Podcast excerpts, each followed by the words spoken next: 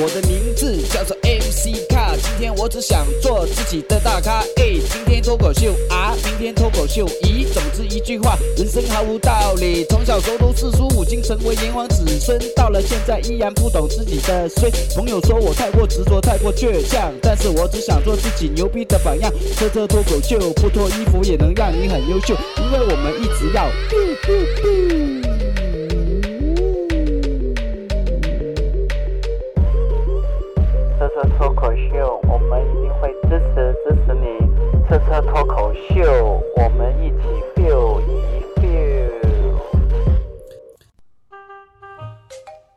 好的，今天是我们的愚人节，但是在我的脑海里面，其实对于愚人节我是没有特别深的记忆。但是我还记得有一次愚人节的前一天，我的好朋友小强他跟我说：“嘿，兄弟，我们一起去买张彩票吧。”我说：“好啊。”然后我们就去买了。紧接着四月一号当天，他给我打电话说：“哎，我们中奖了，中了一千万。”我居然信了，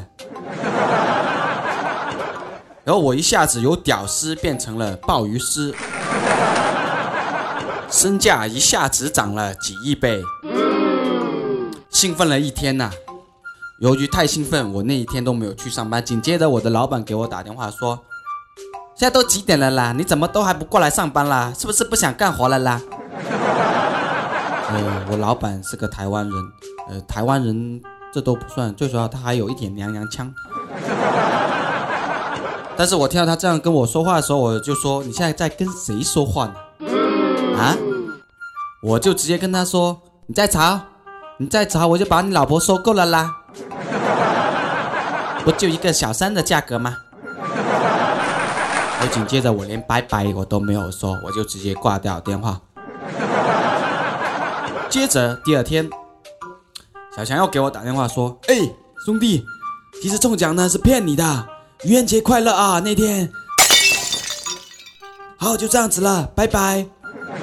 ”当时气着我是怒火中烧，于是我连忙把电话拨回去，就跟他说：“兄弟，其实有一件事情我一直瞒着你。其实有一天晚上，你老婆喝醉酒了，我就和她发生了一些鲜为人知的关系。兄弟，你那么聪明，应该懂的。”紧接着当晚，他找了十个人，拿着铁棍，拿着铁锹，找我晦气，结果被我打了一顿。因为我武艺高强，还有三十个人嘛。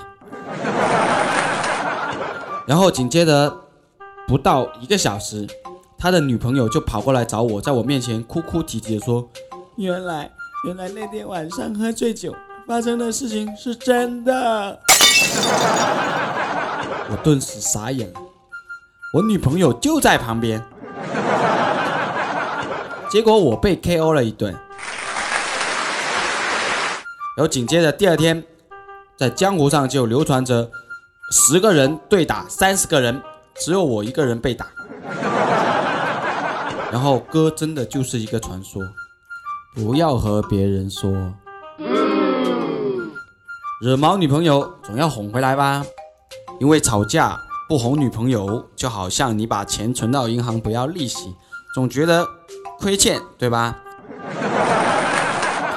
现在很多人都是喜欢送钱、送花、送礼物来哄女朋友，对吧？太俗。然后我什么都不送，最大的原因就是因为我没钱，所以我们直接跳到第二个原因。我个人觉得，在现实中，没有任何一样事情比它自然的发展更加符合自然的规律。对吧？不管你们信不信，愚人节快乐。